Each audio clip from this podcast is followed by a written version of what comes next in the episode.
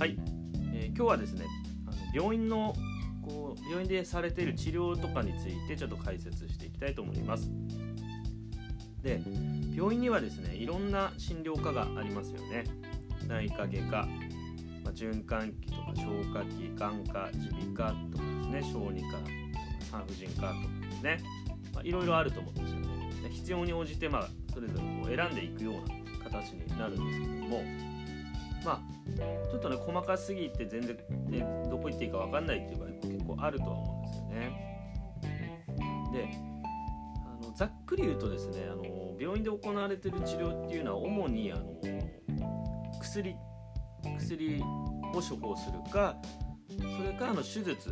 をするっていうのがですね、まあ、いわゆる医療におけるこう治療手段なんですね。でまあ、病気をね調べるためにいろいろ検査とかですね。検査検査の種類ってものすごいあると思うんですけども、まあ、検査をしたりですね、まあ、医者が見てですねいろいろ診断をするんですけどもそれに基づいて、まあ、結局はですね、まあ、いろんな科はあるんですけども何らかの薬をするか必要な方には手術をする。か基本的にはこの2つなんですね。薬か手術か。でこれがですね一般的に、まあ、今、まあ、医療特に西洋医学で行われている治療大きな2つというふうに見れるんですね、まあ、いろんな種類があるとですねもっとなんかいろんなことはもちろんその中にねいろいろな内容ってあるんですけどもね大別するともその2つに尽きるんですよね。でじゃあそれで、あの、病気とかがですねそれだけで順調に治るのかっていうふうに考えた時に決してそうではないっていうことが気づくことができると思うんですね。例えば腰痛が生じてですね、まあ、病院に行きました、まあ、痛み止めも出ました、まあ、場合によっては手術が必要です。みたいな、まなるべく手術を、ね、避けたいと思うんですけど、まあ、とりあえずはね湿布とか痛み止め。あとはまあ安静とかね言われることもあると思うんですけどね。それだけでね本当に治るのかっていうとちょっとそれって多分経験からしてもね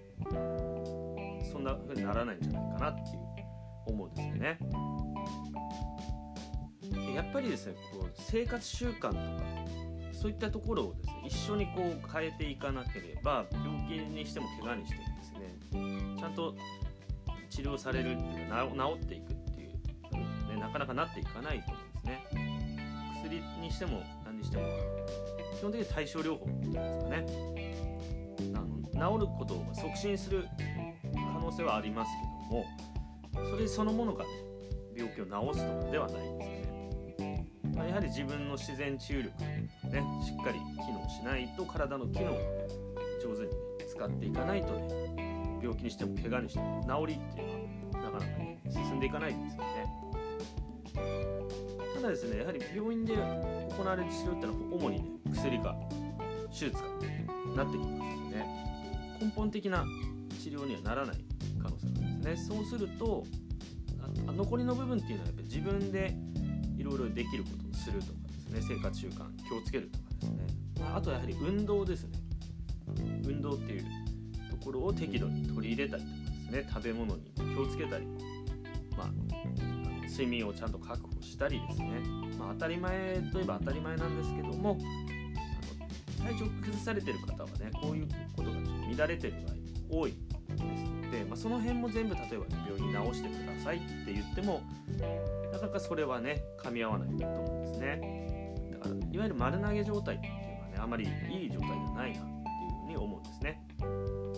まあ、これがですねあのこのチャンネルのタイトルにもあるその脱病院の勧めっていうのはですねあの病院をただ嫌いになりましょうとかそういうことではなくてですねあの病院の治療は治療で必要なこともありますからそれはそれでね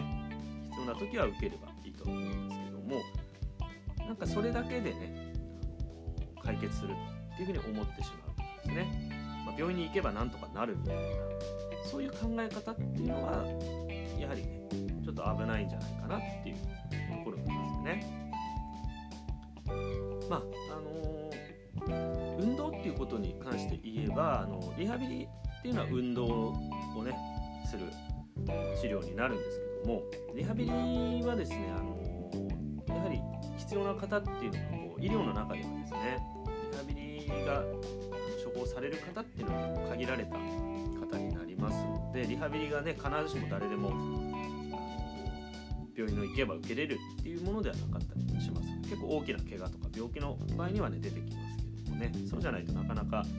処方されなかったりもしますのでそうするとねやはり自分で行うね運動とかっていうところも結構大事になってくるっていうことでまあ、あのー、実際いろいろね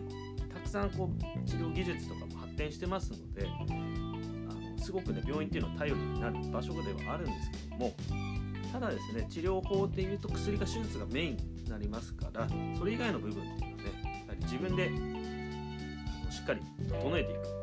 こういう意識ってすごく、ね、大事なんじゃないかなと思うんですよね、えー、今日はこの辺で失礼いたします。最後まで聞いていただきましてありがとうございました。